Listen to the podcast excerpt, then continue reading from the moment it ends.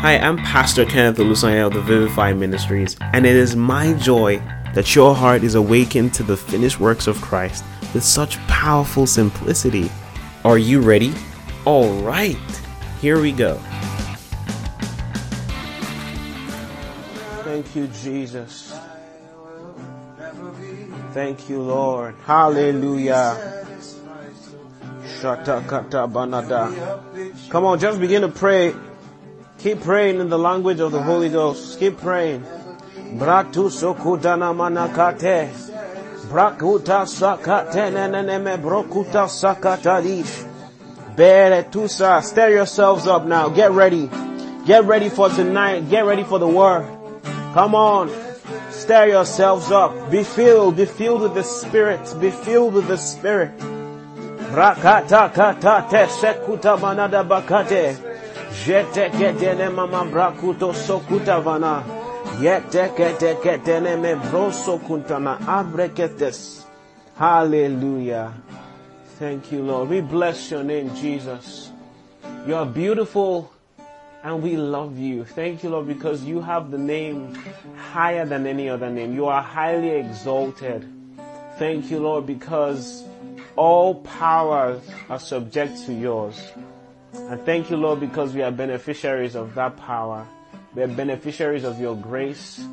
We are beneficiaries of your life.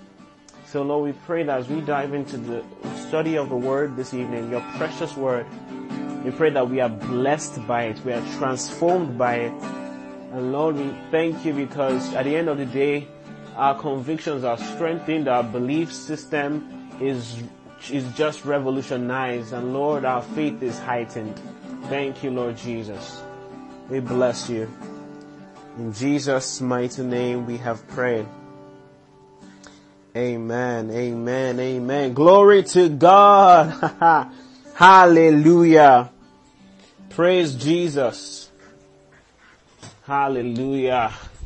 Welcome, welcome once again to another Bible study. I want to appreciate um, none other than Caters for an awesome worship session. Um, I want to welcome you especially to what we have for this evening, another Bible study, chance to fellowship with the Word and the Spirit. And I want you to be excited about this evening. We are gradually coming to the end of our growth vitamins series. Alright, and it's been a long one. My, my hope and my desire is that all you've learned hasn't just been some sort of information um, addition and acquisition to you, but you're actually practicing these things. You're putting them to practice. You know, remember, we're not just aiming for gaining knowledge, but we want to get understanding and as we get understanding, apply all that we learn in wisdom. Praise the name of Jesus. Hallelujah. Um, so tonight I'm going to try my best to, to run at the speed of light because we really don't have much time. Uh, I have less than 45 minutes to teach, but we will have an amazing time. Alright, so get ready, get out your Bibles and your writing materials, and let's get started. So, tonight we're talking about growth needs conviction, right? Growth needs conviction. Um, and we have talked about many things regarding growth. We've talked about how the gospel, uh, how growth stands on the gospel, how growth needs consistency. We talked about, um, even just this last Thursday, we talked about how growth needs sound doctrine, right? Um, and I want you to realize that we're not, your growth is precious. You need to realize that your growth, God cares about your journey God is concerned about where you were and where you are now. He's concerned about how far you've come and how well you are growing, right? It's not just the pace at which you're growing, it's also the quality, right? Um, but one thing I find, right, that a lot of believers seem to lack these days is conviction. Conviction, conviction.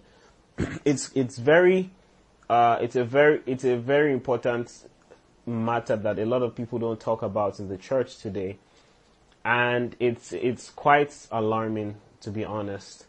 Um, let me ask you this question. Um, and many of you know that I, I love this set of people for one particular reason, if anything. Um, of course, aside from the fact that God loves them too. But when you think of Muslims, radical Muslims, what comes to your mind?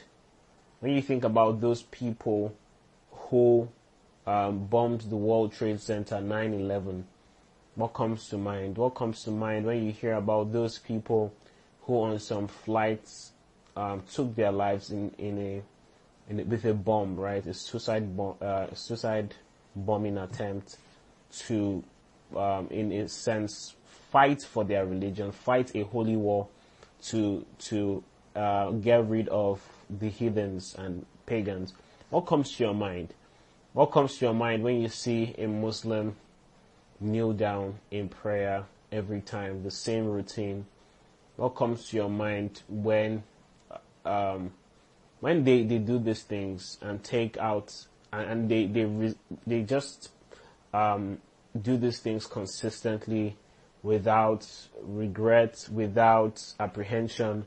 They just do these things consistently and without fear. One one major thing that I see with these people is what we call conviction. Is what we call conviction. And the good, the, the beautiful thing is that not only do these people have conviction, they're not the only set of people that do. In fact, um, you'll realize that a couple of people who have changed this world, who have influenced the world positive, positively and powerfully. Um, such people uh, are people who had strong convictions, and it could be convictions about anything, but whatever the case is, they are the ones who caused changes in this world. They are the ones who uh, took the world by storm, right? So, question is, how does someone believe get to a point where they believe in their heart so strongly that if they can snuff out their own lives, like uh, have a suicide bombing and kill people alongside them, um, and that how can how how do these people develop that belief system that when they do that they will make it to paradise and they will receive the rewards that Allah has prepared for them? How do they get to this place, right? How do they get to the place of conviction that nothing will change their mind about this? In fact, many times they are regarded as brainwashed. How do they get to a place where they are regarded as brainwashed and they're regarded as people who have never um, known any other thing? Like they have just been devoted to this even till their last breath. Um, another thing that you find is that um, the early church and the the believers at the time in the first century thereabout, these people were under a lot of persecution. They were so persecuted by the Roman by the Romans. Um, they were persecuted by kings, by governments that felt threatened by the church. And what they will do, um, some of you who have read the books or read some of the historical records, you realize that some of the people like um, Roman Emperor Nero, um, and some of the others were very uh, antagonistic towards Christians. So they would lock up Christians in cells. They will burn some of them at the stake. They will feed some to lions for sport in a circus. But what you find these believers doing in such moments, you see them still looking up to heaven. Like, it's such a beautiful sight. I watched a documentary on this and it always gets me every time. When you see a believer at the brink of death in the stadium where lions are about to pounce on them. You see children, you see women, you see men, Christian believers.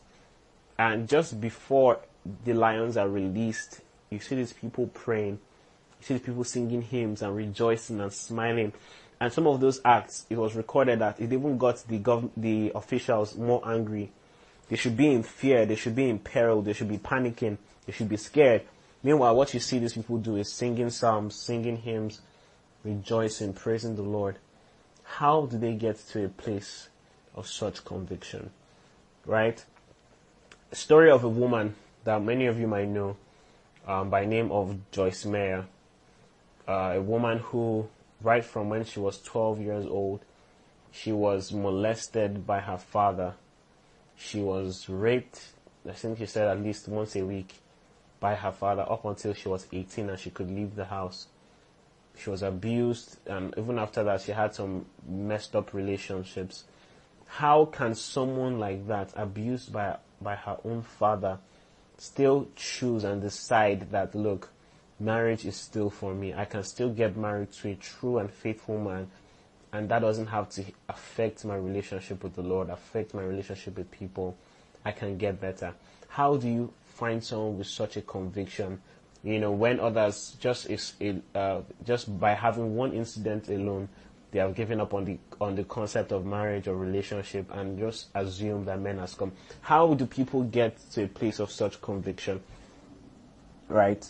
Um, you hear of stories of people who have lost a lot of people in their lives right? How do they come to a place of, look, regardless of everything that has happened, I will still stick with the Lord because He is good no matter what. How do these people build conviction?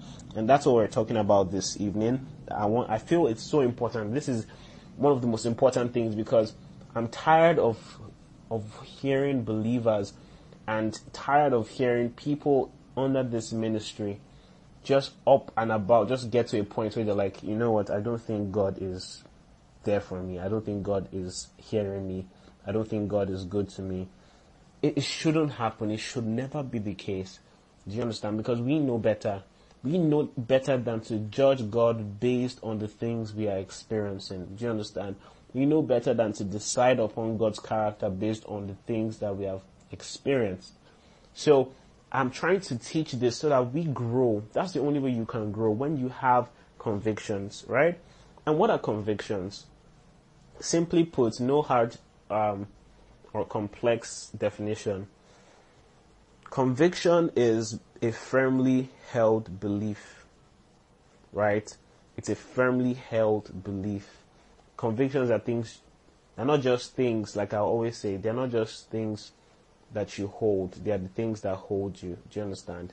You hold opinions, but convictions hold you. Meaning they keep you grounded, they keep you anchored. Convictions are designed not to change. Do you understand? They're designed to be unchanging. They're not designed to be one way one day, the next day they move to another state, another day they evolve. No, they're not meant to evolve. Convictions are meant to stay put. They're meant to be unchanging. That's how they are designed to be. Do you understand? But you know, in a world where we are in, it's like it's so hard sometimes to hold to your convictions or have convictions because of the things that you experience. And that's what we want to talk about this evening, right? Um, can we open our Bibles to the book of Colossians chapter 3 from verse 16? Colossians chapter 3 from verse 16. It says, Let the word of Christ live in you richly. I'm reading from the Passion Translation. Uh, I happen to like this translation a whole lot these days. Um, let the word of Christ live in you richly, flooding you with all wisdom. Apply the scriptures as you teach and instruct one another with psalms and with festive praises and with prophetic songs given to you spontaneously by the Spirit, so sing to God with all your hearts. So the first part is where I'm laying emphasis, right? Let the word of Christ live in you richly. Let the word of Christ live in you richly, flooding you with all wisdom. That's it. Let the word of Christ dwell in you richly. When you have something dwell in you richly, constantly, consistently, and it's always there. It's your go-to. It's what is always present. That's what you would call convictions. You understand? That's how convictions are actually built. When you have something that you hold to, um, dwell in you richly. Praise the name of Jesus. Uh, but let me give you some facts about conviction. I'm going to, uh, I, w- I want us to start there and then we'll dive right into something else. Facts about conviction. The first fact is conviction begins by revelation of the word. For the believer, right, there has to be a source of your conviction. But for the believer, conviction believes by revelation of the word. I'll say that again. Conviction begins by revelation of the word. Second Timothy chapter 3 from verse 16. Open your Bibles. If you have them there, Second Timothy chapter 3 from verse 16. Oh, glory to God. Hallelujah. The Word of God is powerful. The Word of God is beautiful. The Word of God is transformational. The Word of God is powerful. It is, it is, it is. 2 Timothy 3.16. It says, All scripture is given by inspiration of God and is profitable for doctrine, for reproof, for correction, for instruction in righteousness, that the man of God may be perfect, thoroughly furnished unto all good works. So, uh, it says all scripture is given by inspiration of God. What it does, it, it is profitable for our doctrine. It teaches you, it educates you, right? It, it informs your knowledge. Then what else does it do? It reproves. And the original Greek word is similar to the word proof, to give evidence, to give proof, to give reason. So it doesn't just give you uh, the word of God, which is inspired of God, know, all, all scripture, which is inspired of God, does not just give you doctrine or teachings. It gives you evidence for them. It also corrects you. The word of God is designed to help correct some wrong notions. And one way you would know that you're being corrected sometimes is that some things that you held on to are being removed. Some things that you always thought were right are now being debunked and you're seeing the reality. And like most people, when you're being corrected, correction can be a hard process. Nobody is like, oh my god, thank you, I was corrected, yay, I'm so excited. No. Sometimes it's a sober process, it's a gruesome process when you're being corrected because sometimes it's hard to let go of what we always thought was right. Then it is for instruction in righteousness. It instructs you. To what end? So that the man of God may be perfect. The man of God, the woman of God in Christ will be what? Perfect. Thoroughly furnished unto all good works. That means the word of God is designed to make you complete. That's the word perfect. It's designed to make you complete. It's designed to make you perfect. It's designed to make you wholesome. Do you understand? That's what the Word of God is designed for. So it's designed to indoctrinate you, also to give you evidence for that doctrine, to correct you, to instruct you. That's what the Word of God is for. But you see, um, conviction starts with the Word of God. The Word of God is our source of conviction. It instructs us, it, it, it, it educates us about certain things, alright? That's the first fact about conviction. Number two is repetition engenders conviction.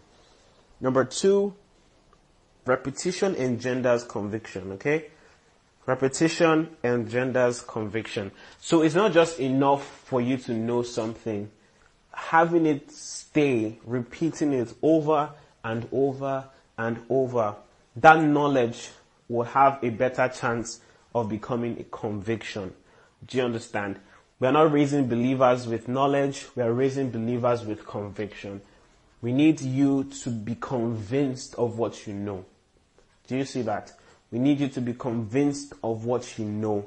We need you not just to have knowledge, but when it's time to use that knowledge, you are convinced of the truth that you know and you apply it. Do you understand?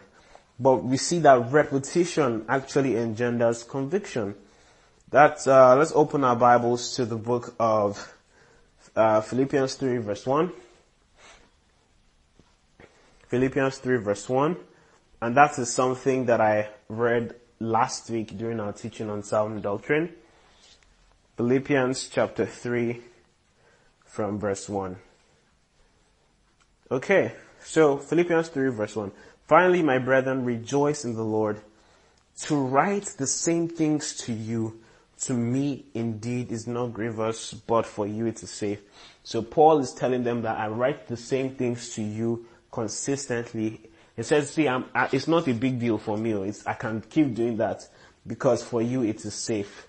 Meaning for you it is better for you. It will keep you grounded in the truth. It will help remove any other sort of knowledge that is not true. Because I'm telling you the same things. And when I keep doing that, you are reminded of the truth, of the truth. Praise the name of Jesus. Then we also see, um, in Second Timothy, sorry, First Timothy chapter 4, verse 15 to 16. I also read this last week. Um, by last week, I mean Thursday. First Timothy chapter 4 from verse 15 to 16. It says, meditate upon these things, give thyself wholly to them, that thy profiting may appear to all. Take heed unto thyself and unto the doctrine, continue in them, for in doing so thou shalt save yourself and those that hear you. So it says, meditate upon these things, give yourself wholly to them. That is how conviction is built. When there is, and you know, when you meditate, there is repetition. You repeat what you are meditating on consistently, consistently, consistently, and continuously till it starts to sink, till it starts to make sense, right? I don't know if you've ever been under a teaching and you're like, wait, what? It, that you got knowledge, you, you just got knowledge then and you were like, ah, this is serious. And you started to think about it. Maybe, for example, the first time you ever found out that Jesus is a man even now in heaven. Because the Bible shows us that even as he was resurrected in, you know, in his glorified body, with which he was able to eat with the disciples, he was able to move around, that same body, he ascended into heaven. Just like that, ascended into heaven, into glory. Just with that same body. So, Jesus is a man in heaven, and some of you thought about it like, oh wait, wait, I, okay, I see truly, he is a man in heaven, but, ah. So you're, saying if I go to heaven now, I will see Jesus the man. Ah, that's hard. And you start to just think about it, and think about it, and meditate upon this thing, and give yourself wholly to it, and before long, you start to have a better understanding that you too will be a man in heaven. You will have a body like Christ's body. Jesus was meant to be the prototype of us. Do you understand? He was meant to be the first fruit of what we will be. So you, that just starts to resonate with you. like, ah, wow, truly, Jesus is, is, is my prototype. Do you understand? You know, he's the one who's, he's the, he's the, uh, he's the example of, uh, of, I am a replica of him, basically, is what I'm trying to say. Alright, so repetition engenders conviction. It helps, right? Then number three is convictions drive faith. Convictions drive faith and cause changes. Convictions drive faith and cause changes. Like I gave you with the examples mentioned earlier, there is nobody that has made a significant change in this world or in their family or in their society or in the church that did not have strong convictions. The man by name of Martin Luther, who was a reformer, who was the one that popularized righteousness by faith. The only reason he was able to follow through with this was because he was convinced. At first, the Holy Spirit, you know, if you read his story, he had dreams upon dreams. He couldn't sleep some nights. He was just thinking, ah, so you mean the only way people can enter this heaven is through paying penance, observing the sacraments, and all of this, and get, he was just troubled. And the scripture of Romans, he had access to the scripture. In those days, people, the, the typical lay Christian didn't have access. But those who, the monks who handled the scriptures, they, they had access. So he had access. He started reading the book of the writings of Paul to the Romans. He was just checking it out. He was seeing, ah, ah, wait, righteousness by faith. He had nightmares. This was the scripture coming into his mind. And then he meditated on it, gave himself wholly to it, and it became truth for him. It became a conviction that he started telling people, and people were like, what are you saying? We've known these things for several years that it's by penance, it's by this. But it was like, no, no, no, there's no evidence for that. This is what I've seen. The word of God has given me doctrine. It has corrected me. It has given me evidence. Do you understand? And so he was saying, look, this is my, this is the truth. You're only righteous by your faith in God. That's what he was popularizing. But people slandered him. They threatened his family. They threatened his life. They told him that they were going to burn him at a stake. He didn't listen. He started writing publications anonymously. He was just writing, writing, spreading it everywhere. Ah, it was aggressive, but he caused a change. Because of him now, we can confidently say that righteousness is by faith in Christ Jesus. Hallelujah. That's what conviction did. Conviction is what Martin Luther King Jr. did in America, in Selma, where he was able to, to tell and give that speech that he had a dream do you understand? Not just a dream, a conviction. you, you talk about people like Nelson Mandela, people who have actually made changes. It's about conviction. They were convinced. Because when you are convinced about something, best believe that there will be oppositions to your convictions. There will be things that will try to attack. There will be things that will try to attack your convictions. So you have to be prepared. You have to be ready and expectant that things will come to, um, to attack your convictions. And I'm going to list a couple of those things. Um, and that's what, that's where I'm getting to now. Enemies of conviction. Let me just list three enemies of conviction that I know. Three enemies of conviction. Number one, feelings. Number one, feelings. So what you realize is that many times as believers, we tend to go by our feelings. We tend to interact with God based on our feelings. We tend to interact with life based on our feelings. So sometimes for you, it might be a situation of you don't feel that God protects you or He loves you or He actually cares about you. And you, you've always been told since you were young, from Sunday school, you know, in, in your church that God cares about you. You probably even sang songs, you know, from Donut Man or Bible Man or Mother Goose about, um, or Psalty. Some of you who know what I'm saying, please, I hope someone knows what I'm saying. These are some of the things I grew up listening to. Um, and these things are, um, you start just listening to these things about how God cares for you, but you grow up. You know, you are not, you're no longer a child. You grow up into adulthood and you start to see that, man, adulthood is a scam, man, ha. Adulthood is crazy. Adulthood is just a lot of stress. But I don't feel loved by God. I don't feel helped by God. I feel abandoned. And these thoughts, these feelings start coming. I feel, I feel, I feel. Just realize that look, you're in your feelings. you're actually in your feelings where you should be in your faith. That's it. See, it's always faith over feelings. It's always going to be faith over feelings. You always feel things and you if you always go by your feelings, then you'll always probably enter into trouble. Some of you know what feelings can do, right? Just because you have feelings for someone doesn't mean you should act on those feelings. Do you understand? Feelings are fleeting. Feelings are unreliable. Feelings are, um, they are just temporary many times. Feelings are just lingering and, um, fleeting is the word I'm trying to use basically. They are not consistent. They are not reliable. So you must always decide, okay, I am feeling this way. I feel unloved by God. I feel unwanted. I feel condemned. Then you have to put those feelings against the word of God, which is our source for conviction. And you say, what does the word say about this? Is it true that I am unloved? Check it out. Does the word of God say that? And let the word of God correct your feelings. Let the word of God give proof and evidence for God's love for you. Do you understand?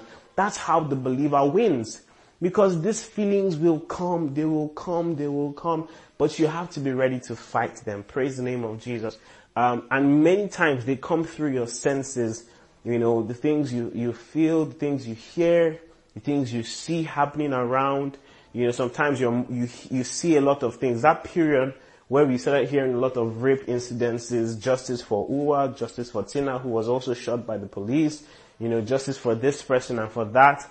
That was a very, very daunting week for a lot of people because it challenged their faith. They started to feel, God, where were you in all these situations? The same way they would have felt in a situation of Job's um, case, where Job would, like, would have been, God, where were you when I lost everything? Do you understand?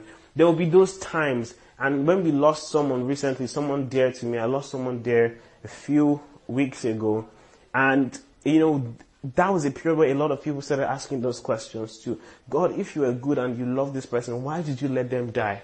You know, so feelings will always come, but the question is, what are your convictions? What are the things that keep you grounded regardless of what you feel? What are the things that you hold to regardless of what you are feeling in that moment? Regardless of what you are seeing? Regardless of what you are hearing on the news? What are your convictions? So feelings sometimes are an enemy to conviction. Number two, experiences. Experiences. So sometimes you feel that your experiences don't line up to the Word of God. For example, you, I'll just give a typical example. The Bible says this in Mark 16 verse 17 to 18. Um, amongst many other things that you cast out devils. Imagine the scripture tells you you will cast out devils in my name. I remember the first time I tried to cast out a devil. That was in my 200 level. Um, I was willing to give it a try. I just really understood what it meant to be able to cast out a devil. And there was this person who was misbehaving. I just walked into the room of the guy and a couple of his roommates were there too. And this guy just started misbehaving, just started shaking one way, one kind. I knew something was up and I said, let me pray for you or something. And I, I held the guy's hand, just two hands, and we were praying. I was just praying, praying, because I didn't know how to go about it. I didn't know if I say out, what if the guy is just weird, you know? I didn't want to embarrass him. So I said, let me just pray. Last, last, whatever happens, you know, the demon, if there's a demon there should go. So I was just holding his hand. I could sense something was up. We we're praying, praying. Papa was just, just started talking. He opened his mouth and saying, leave him alone. He started to talk in third person, leave him alone, leave him alone, leave him alone. I was like, no, I won't leave him alone. I prayed for this guy that the demon will leave. I was there for about 20 something minutes when I shouldn't have been. Do you understand? I was there for long. So in those moments I was like, what is happening? Like this is clearly a demon. His roommates were spooked out. And this was clearly a manifestation of a demon. But nothing was happening. Like he was even, it almost seemed like he was getting stronger. And this guy started to tell me things like, ah, you think you have power? No, I'm in charge. I'm in charge. And almost at some point I was like, ah, maybe I'm not ready for this. Do you understand? And my mind started to go to, it's true, it's possible that I might not have as much power. I need to go maybe I didn't pray enough. And that's what the guy started to say. He said, you, you think you can cast me out? You think I can let him go? No, I won't let him go. You've not prayed. You've not prayed enough. Those, see, eh, don't let your experiences trump what the word of God says for you. You, do you understand? The word of God says you will cast out devils. Imagine the Bible said also that you will lay hands on the sick and they will recover. What do you do when you lay hands on a sick person and they don't recover? What do you do when your experiences don't line up? So your experiences are, imp- are, are, not as important as what the Word of God says. What do you do when you lay hands on a sick person and they don't recover? Do you just give up and say, ah, maybe this is not for me? Maybe, you know, at the end of the day, you are faced with the question, it's either Jesus is a liar or he is not. So you have to ask that question and your actions will determine what you choose. If you choose to stay and lay hands till the person is healed, then you have said Jesus is not a liar. But if you give up and say, oh, maybe because, it's because I am not, it's because I am not, then you have said Jesus is a liar. And that scripture is not true. That's it. So you need to build conviction outside of your experiences regardless of how many times it has happened, your desire is to make sure that your experiences line up with the Word of God. It's the Word of God above your experiences. Praise the name of Jesus, the Word of God above your feelings, the Word of God above your experiences. That is the life of the believer.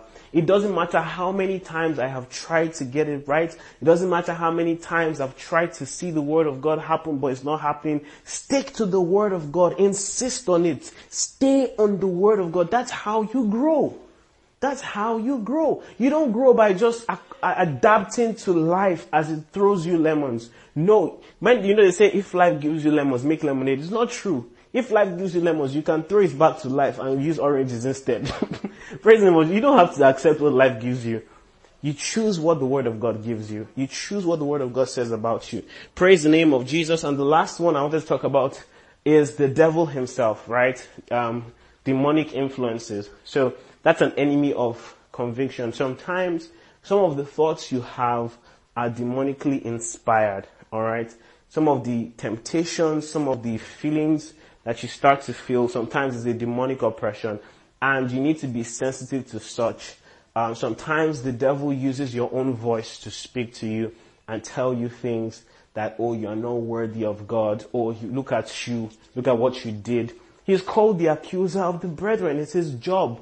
It's his job to put you down. It's his job to, just like he accused Job, he came before God and told God, look at Job, you think he's righteous? Oh no, just you take away this protection and you will see what happens. That's his job to accuse you. And so if you let him do that to you, you'll realize that your convictions will shake. Your convictions will shake. So you choose the word of God. The word of God was instituted to indoctrinate you, to teach you, to give you evidence, to correct you. Do you understand? So that you are perfect, complete, you know, ready for all good works, like 2 Timothy 3.16 says. So this is a very important thing you must not neglect in your life. You need convictions to grow. You need convictions to grow. So let me just um, talk about some places, two major areas to grow convictions. This is where I'm going to spend some time. So I need you to pay close attention. Alright. So now two areas where the believer in God needs to build conviction. Number one, the character of God. Number one, the character of God. And then the second part is your place in Him. That is who you are and what you have in Him. So the character of God and your place in Him. Those are the two places we're going to talk about and we call it a night. Okay? So number one, the character of God. The character of God. Um, the, there are a lot of things to talk about the character of God. You know, the attributes of God are almost as vast as his person. It, God is a lot of things, right? He's just, he's good, he is merciful, he is kind, he's wrathful towards sin, he is, he's unchanging, you know, and he, he's a lot of things. But I want us to focus on this characteristic of God, this attribute of God, that he is good. He is good. God is good right? Because there's a tendency for a lot of people and a lot of us, you know, to think he is not. Okay? So, let us quickly go to the book of James, chapter 1 from verse 17. James chapter 1 from verse 17.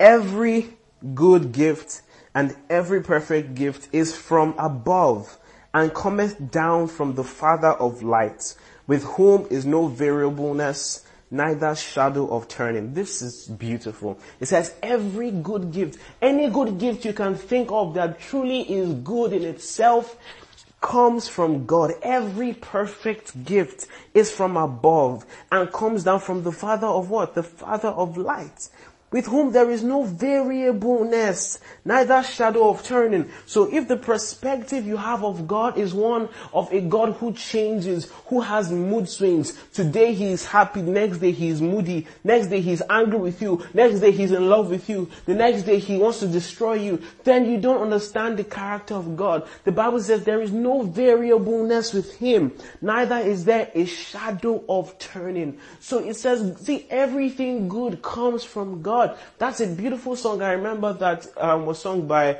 is it Jesus Culture? Everything good comes from you, Father of light. Oh, so powerful. Because God is the Father of light, not the Father of darkness. Everything good comes from Him. Praise the name of Jesus. I want us to also open our Bible to Jonah chapter 4 from verse 2. Let's see some Old Testament scripture about the nature of God.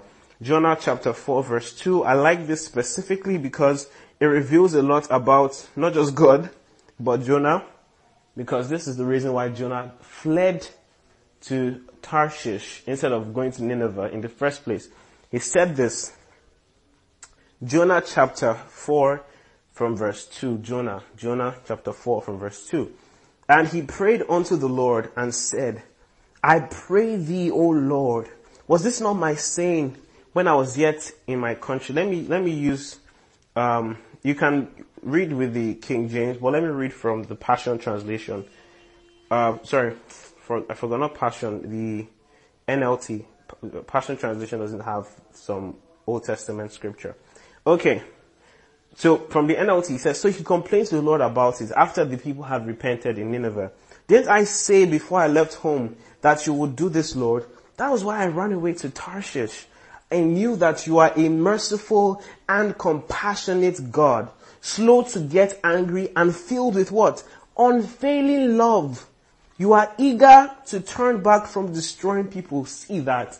He is so eager to turn back from destroying people. This was an Old Testament prophet who hadn't seen the fullness of this God he served. It wasn't, God wasn't fully revealed in the person of Christ, but he knew this about God. He said this, this is, this is why I ran away to Tarshish. I knew that you are a merciful and compassionate God. Can you say that? God, I know that you are a merciful and compassionate God. You are slow to anger and you are filled with unfailing love. Can you just say that again? Oh, glory to God. You are merciful and compassionate, slow to anger, filled with unfailing love. You are eager to turn back from destroying people. Hallelujah. That is the God that you serve. He is a good God. He is merciful. He gives not just a second chance, not just a third chance. To Him, there are always chances time and time again. He is slow to anger. Praise the name of Jesus. That is your God. Now let's see what David says about this God, because David, one way or the other, seems to have a sort of personal relationship with God. You can see that intimacy that he had, right? You see, let's go to Psalm 103. Very powerful scripture. Oh my Lord. Many of us know the scripture. You, you see the scripture I'm going to read. You know a, a huge part of it, but many people haven't read the rest. So Psalm 103 let me read from the King James so that everybody um,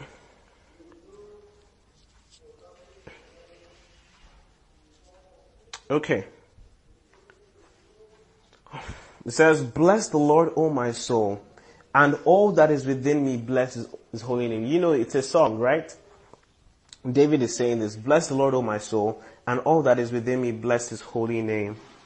And then it says, Bless the Lord, O my soul, and forget not all his benefits. And what are these benefits? After it says, forget not all his benefits, David is telling his soul, don't forget the benefits of God. You see a column there and says, who forgives all your iniquities, who heals all your diseases. So he forgives what? All your sins. This is what David is saying about God. Not just some of your sins. He forgives all your sins. He heals you of what? All diseases. This was a, a time where we weren't seeing a display of the mirac- of the supernatural of, of healings excessively. But he said, this is the God that I serve. Like, he heals all diseases. Who redeems your life from what? Destruction. Who crowns you with what? Loving kindness and tender mercies. Oh, this is beautiful. That God crowns you with tender mercies and his loving kindness. You know, he didn't just say with love or with kindness. Loving kindness, that's a depth to love than, than, than we realize. Loving kindness and not just mercy. What? Tender mercy. Glory to God. Those qualifiers are powerful. Verse 5, who satisfies your mouth with good things. That means God provides for you. Hallelujah. You don't lack anything. He says so that your youth is renewed like the eagles. Hallelujah. Verse 6, the Lord executes righteousness and judgment for all that are oppressed. What it means is he stands up and avenges those who have been oppressed, the widows, the orphans. That's the God. He executes right judgment. Verse 7, he made his, his ways known to Moses, his acts unto the children of Israel. Verse 8, the Lord is merciful. Ah, hallelujah. The Lord is merciful and gracious, slow to anger, and what? Plenteous in mercy. David had to repeat it again in case you missed it the first time. No, the God I serve, Yahweh, Elohim, Adonai, this is He. The Lord is merciful and gracious, slow to anger and plenteous in mercy. He said in verse 9, He will not always chide, neither will He keep His anger forever. That means He will not always punish. Chide means to punish. Neither will He keep His anger forever. He will not be angry forever. Verse 10, He hath not dealt with us after our sins, nor rewarded us according to our iniquities. This is the same David that had murdered and committed adultery and Prophet Nathan gave him some strong words. He said, look, God does not reward us and deal us after our sins. He does not reward us according to our iniquities. Wow. David, Verse 11, for as the heaven is high above the earth, so great is his mercy toward them that fear him. Oh, now this is a scripture you must listen to. This is a scripture you must read consistently. You must remind yourself, repeat. This is a power, it's so juicy. This is so powerful. It says, for as the heaven is high above the earth, so great is his mercy towards them that fear him. As far as the east is from the west, so far hath he removed our transgressions from us. Hallelujah. Woo! This is beautiful. As far as the east is from the west. That's how far he removed your transgressions away from you. That's beautiful. And he says, like as a father pitieth his children, so the Lord pities them that fear him. For he knows our frame, and he remembers that we are dust.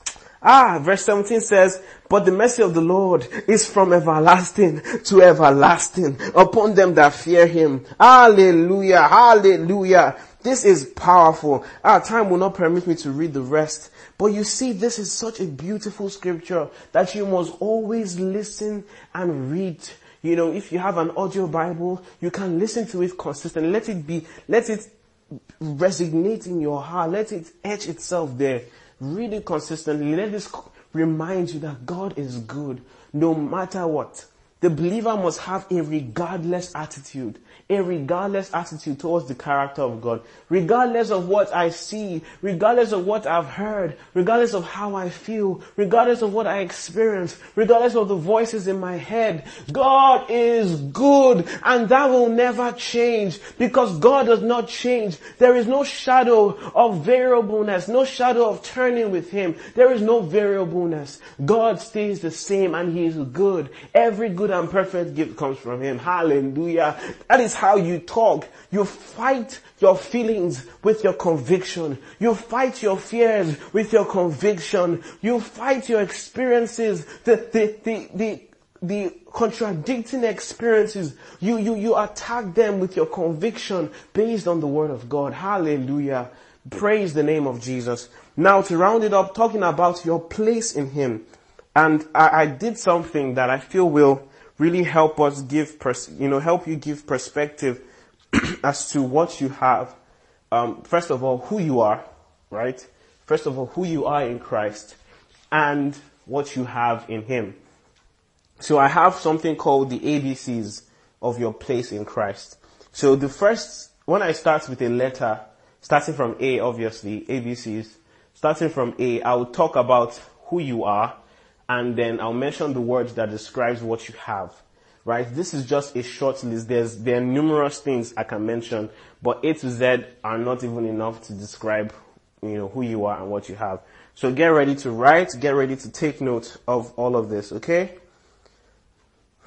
Praise the name of Jesus. Alright, so, the first one, and it was stressful to try to get all of this, because I, I was scared of the letter X, but we'll find, we'll find out what happens. Right? So get ready to write your A to Z's about who you are and what you have in Christ. I hope this helps you remember. So number one, I mean, well, not number one, letter A. A is accepted. You are accepted. Hallelujah. You see that in the book of Ephesians chapter 1, you know, from verse 4, 5, you see that how you are accepted in the beloved. Hallelujah. So you are accepted. Then under A, what do you have? You have authority.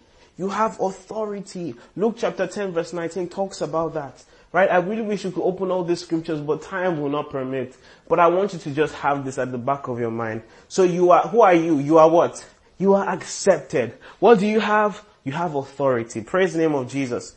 B, you are blood washed. Hallelujah. You are blood washed. But what do you have? You have blessings, spiritual blessings in heavenly places. You can see that in Ephesians chapter 1 from verse 3, Titus 3 from verse 4 to 5 talks about how you've been blood, blood washed. Praise the name of Jesus. For see, we are citizens of heaven. Hallelujah. We are citizens of heaven, right? And then we have a calling. We have a calling. Now, um, citizens of heaven, you can see that in Philippians chapter 3 from verse 20 to 21. It tells us that we are citizens of heaven. We are not people who are trying on a voyage, on a journey through a wilderness called earth, trying to make our, our way into the promised land. Hallelujah. Through Jesus, all his promises have, have been fulfilled. We are in the promised land. Praise the name of Jesus. We are citizens of heaven already, says Philippians 3.21. And 20 and 21, by the way. And then we have a calling of God. There is a call of God on every one of our lives to do the work of ministry, to spread the name of the Lord across the earth. Praise the name of Jesus. Hallelujah. Hallelujah. Alright. Then letter D. Letter D. We are delivered. We are delivered. Hallelujah. We are delivered from the power of sin and death. Romans 6 talks about that. How we've been delivered from the dominion of sin. Praise the name of Jesus. Then what do we have? We have dominion over the sin. We've not just been delivered from it, we now have dominion over sin and death. We have dominion. Praise the name of Jesus. Praise the name of Jesus. Then E, we are empowered we are empowered, or you can say we are enabled, but let's say we are empowered. Then what do we have? We have eternal life. Praise the name of Jesus. We are empowered. Acts chapter 1 verse 8.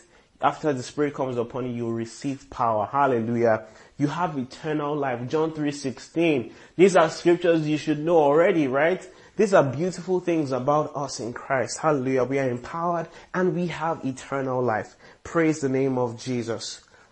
Hallelujah. Alright, I'll just give you some time. Then let me go to F.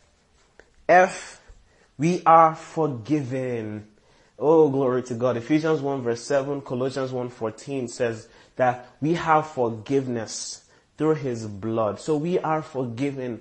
Not just a, a renewal of a subscription we renew per time that we go to him, Lord, I messed up, forgive me. No. He has taken care of it. He has forgiven us. Like David said, He has taken our transgressions as far away from us as the east is from the west. Hallelujah. So we are forgiven and then we have favor.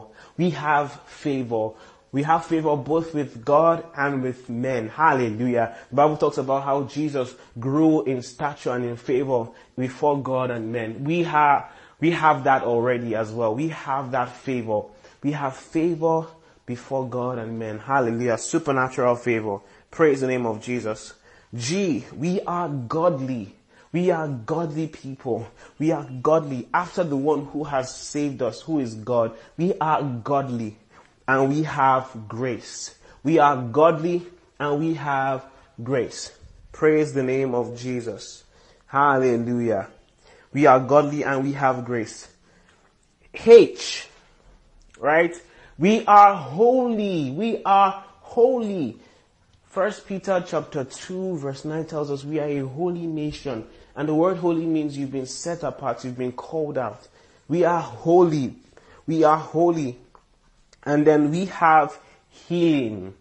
The Bible tells us, you know, Jesus speaking to the Syrophoenician woman says, healing is the children's bread. We are the children of God. So healing is ours. Hallelujah. Healing is available to us. We have healing, divine healing. So we are holy and we have healing. Praise the name of Jesus.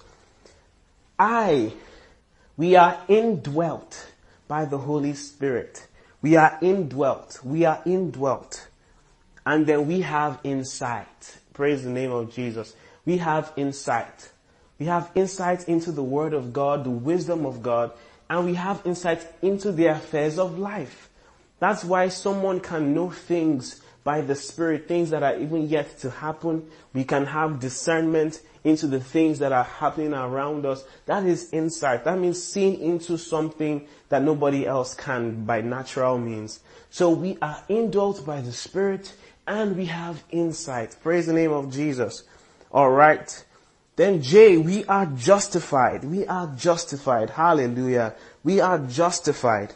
Glory to God. What it means to be justified means legally in God's eyes, you are acquitted of all your sins. There is no charge against you. God hits the gavel and says, free of charge. You are free.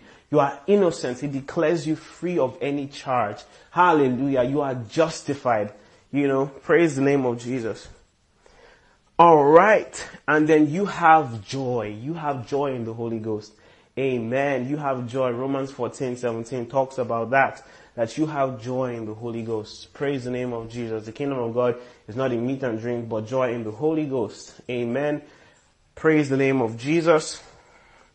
Then, then K, you are a king. And, and, and the word king here, you know, how Revelation talks about kings, us being kings and priests. Um, the word king, it's, it's talking about kingship. Doesn't necessarily mean the male, um, the male kind of ruler. It's just talking about someone who has dominion, who has a sphere of dominion. Alright, who is royalty. Praise the name of Jesus. So you are a king or you, you are um, kingship, if I'll put that, I don't know if that makes sense, but you are a king, you understand? There is royalty in your blood. Praise the name of Jesus. And then you have kindness by the Holy Ghost. You have kindness. You have kindness. It's a fruit of the Spirit. You have kindness. Just like you have joy. So you are a king and you have kindness. Praise the name of Jesus. Hallelujah. Then L, you are loved. You are loved. Oh, oh, can we just stop here and just, can we just no, not go any further? This is enough. You are loved. If there's anything you must remember in your entire life is that you are loved. You are loved. Praise the name of Jesus. You are loved and you have love. you have love. You have love. You have love. So you haven't just received God's love, you have love to give. Praise the name of Jesus. So you have love. Hallelujah. You have love to give, love to share. Praise the name of Jesus. M, we are miracle workers. Hallelujah. We are miracle workers. You know, you can sing the song that may, uh, waymaker, miracle worker, promise keeper. But guess what? As a result of that, as a result of what he has conferred upon us, we now are miracle workers. Praise the name of Jesus. So when he says lay hands on the sick, let your conviction be built on the fact that you are a miracle worker. You can work those miracles. Hallelujah. And then we have a mission. So we are miracle workers and we have a mission or we have a mandate. Whatever you choose, we have a mission.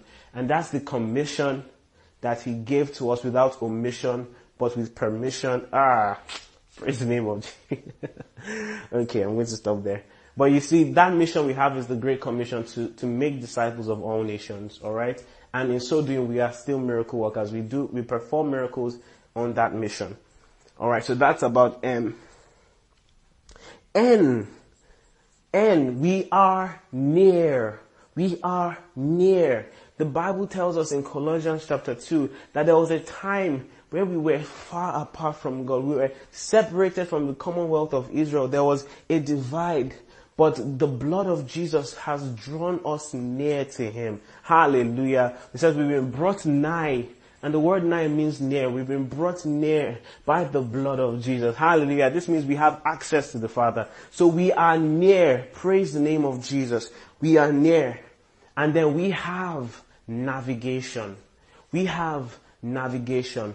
What that means is that we have direction of God. God gives us and navigates us through life. We have a good shepherd that navigates us. So we have his divine navigation. Hallelujah. We are led by the Spirit of God because we are the children of God. Hallelujah. We are led. We have navigation, supernatural navigation through this world. We are navigated by the power and the Spirit of God. Hallelujah. Oh, oh, we are overcomers. We are overcomers. That's who we are. Hallelujah. We have over, we have overcome the world in Christ Jesus. Hallelujah. Oh, glory to God. We are overcomers. Hallelujah. We are overcomers and conquerors. Praise the name of Jesus. And we have order. We have order. Right? One thing that God does for the believer is to make sure that their life has order that is not chaos all around. It's not storms all around. That there's peace and there is order. Praise the name of Jesus. That things line up the way they should. There is no chaos, but there is order. So we are overcomers and we have order. Praise the name of Jesus. P. We are perfected. Hallelujah. We are perfected. And I'm talking about from an initial point of view, from our standing in God. In God's eyes, we are perfected forever. Hallelujah. You know, Hebrews 10 talks about how the worshippers who offer sacrifice year after year, he says, won't they have stopped offering it if the worshippers were made perfect? But you see, now that the sacrifices have stopped, because one sacrifice was paid for once, once and for all, for all time, we have been made perfect as a result. Hallelujah. It was the perfect sacrifice that made the perfect people. So I am perfected of God. Hallelujah. I am perfected. That's who I am. Hallelujah. Are we growing in perfection? We are. But in the eyes of God, we are first perfected, then we grow in perfection. We are first sanctified, then we grow in sanctification. Hallelujah. So we are perfected of God. What do we have, guys? What do we have? We have power. We have power. We have power. Hallelujah. We have power to trample upon the enemy. We have power to, to, to free the world of the oppression of the enemy. Hallelujah. We have power. Glory to God. We are not powerless people. We are powerful. Hallelujah. Q was a tough one. Q was a very tough letter. But what we have is we are qualified. Hallelujah. We are qualified. We are qualified. We see how that God does not qualify the called. No, sorry, what am I saying? He doesn't call those who are qualified. Is what I meant to say. He doesn't call for those who have their credentials right, who look like the most holy of men and women, but he qualifies those who he calls. So we are qualified because he had called us. Hallelujah. And it was because of him that we are qualified, not anything that we did. Um, as to what we have, please put a recommendation in the chat section because I couldn't come up with anything in the time that I had for what we have that starts with a Q, right? Some, some will say we have quality, we have questions. Don't say we have questions, please.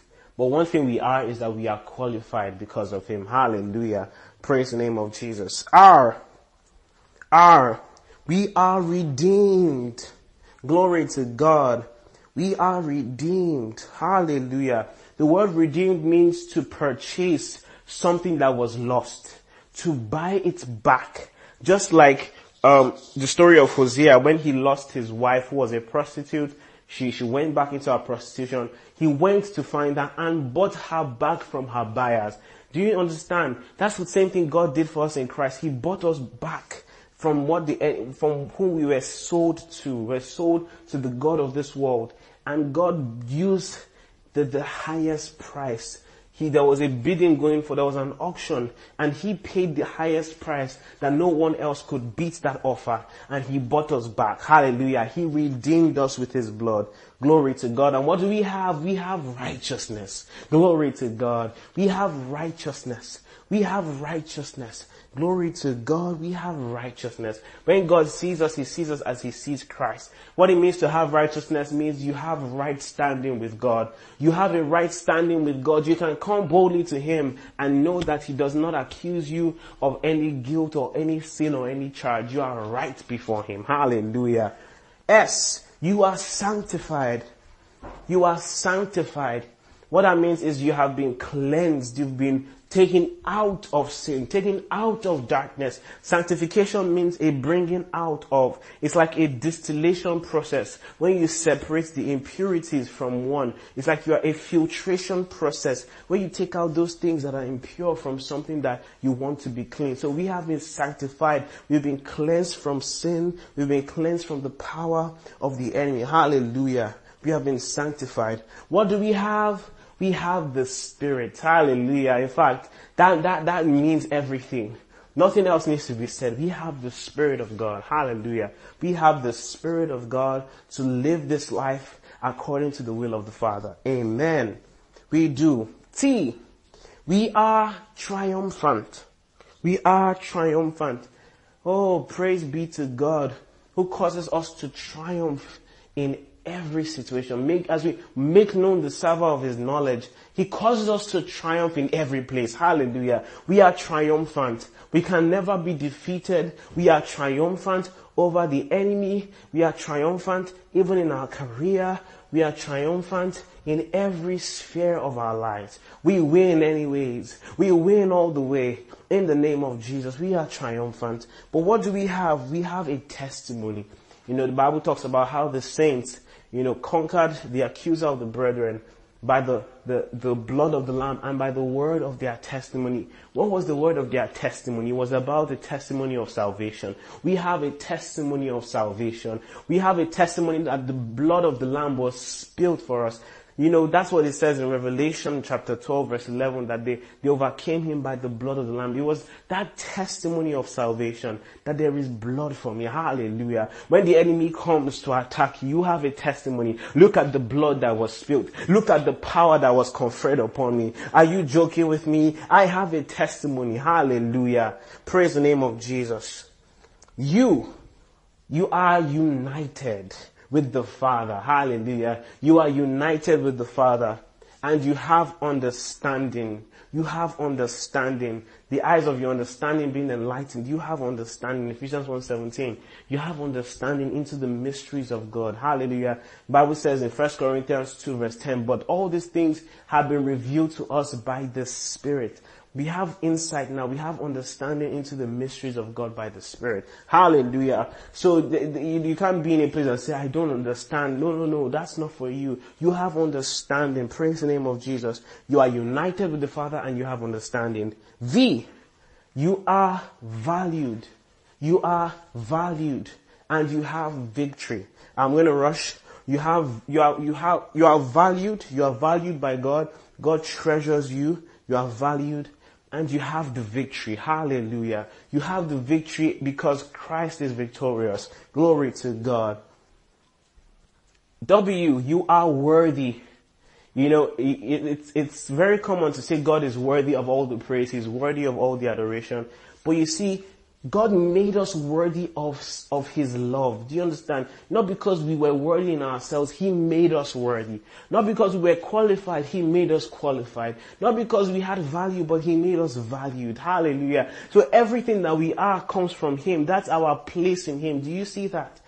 So we are worthy because He made us worthy of His love. Hallelujah. What do we have? We have wisdom. We have wisdom of God. We have the spirit of wisdom in us. And so we have, we have, we can apply all that we know, all that we are in every working day of our lives. Praise the name of Jesus. X was a complicated letter, but we have exceeding abundant power. Sorry, that was the best I could come up with. Exceeding abundant power. Remove the E in front of the X. God bless you as we do so in Jesus' name. Um, y was also weird, but let's see what we have. You are yielded. The word yielded means you are surrendered. Remember, to grow in your relationship with the Holy Spirit, you need to yield, you need to trust, you need to obey. So you are yielded. Praise the name of Jesus. You are yielded to the will of God. God, wherever you send, I will go. Whatever you say, I will do. You are yielded. But what do we have? We have the yearnings of the Spirit. We have the yearnings of the Spirit. We want to know what the Spirit is saying. We want to, we desire more of the Spirit, you know. If you want, you know, talking about spiritual gifts, said desire the best gift. Desire is the word yearning. You yearn for the Spirit. Desire the things of the Spirit. So we have yearnings of the Spirit, yearnings of the Spirit. Hallelujah. Z, we are, we are from Zion. As opposed to Mount Sinai when the law was given and 3,000 people were destroyed on Mount Zion when Peter preached. Oh, glory to God. In the upper room, 3,000 were saved. That's where we are. We are in Zion. So we are from Zion. Hallelujah. We are from Zion. And what do we have? We have zeal for good works. The Bible says in, in Titus 2 verse 14 that, you know, God had sanctified a people to himself who are zealous for good works. So we have zeal for what? Good works. So this is a lot. I just wanted to give you a, some, just a, a sneak peek into who you are and what you have. So these are things you need to be convinced of You need to, you need to let those things sink deep about who you are and what you have. Don't let the enemy steal away this information from you. Don't let him steal away these things as conviction. Remember, you know, uh, the story of the sower, the parable of the sower. Some fell on dry ground, some fell on a thorny place. Mind you, um, some fell on some on a soil, but the roots did not go deep, right? The roots did not go deep, and so when winds came, when storms came, that seed that was planted was uprooted because the roots were not deep.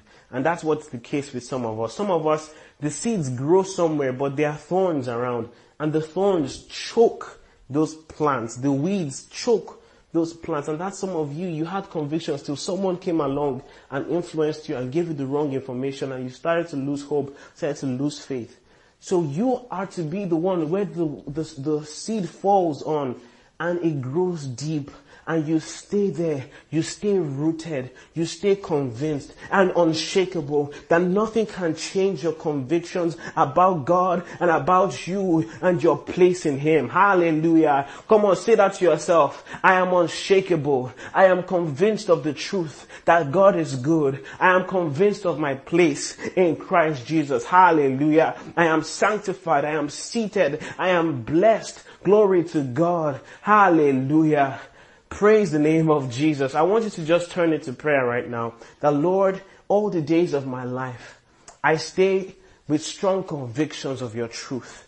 The Lord, till my final breath, till my final breath, oh Lord, till my final breath, I will hold on to this truth. I will hold on to this faith, even as faith holds on to me. Hallelujah. I'll hold on to convictions, even as these convictions hold on to me. In the name of Jesus. Lord, I pray that I am not shaken by, oh Lord, every wind of doctrine. Lord, I am not shaken by the vicissitudes of life. Lord, I am not shaken by how things turn out, my experiences, my feelings, the fears I have, my thoughts, the, the loss, the grievings. Lord, in the name of Jesus, I am convinced of the truth that you are for me and not against me. In the name of Jesus, Lord, I grow in this knowledge. I grow in this knowledge. Lord, I'm tired of being a shallow Christian, tired of being a shallow believer that at the slightest sight of, of danger, I run the other direction. No, I will stay convinced in the, in the face of persecution. I stay convinced in the place of, of mishap.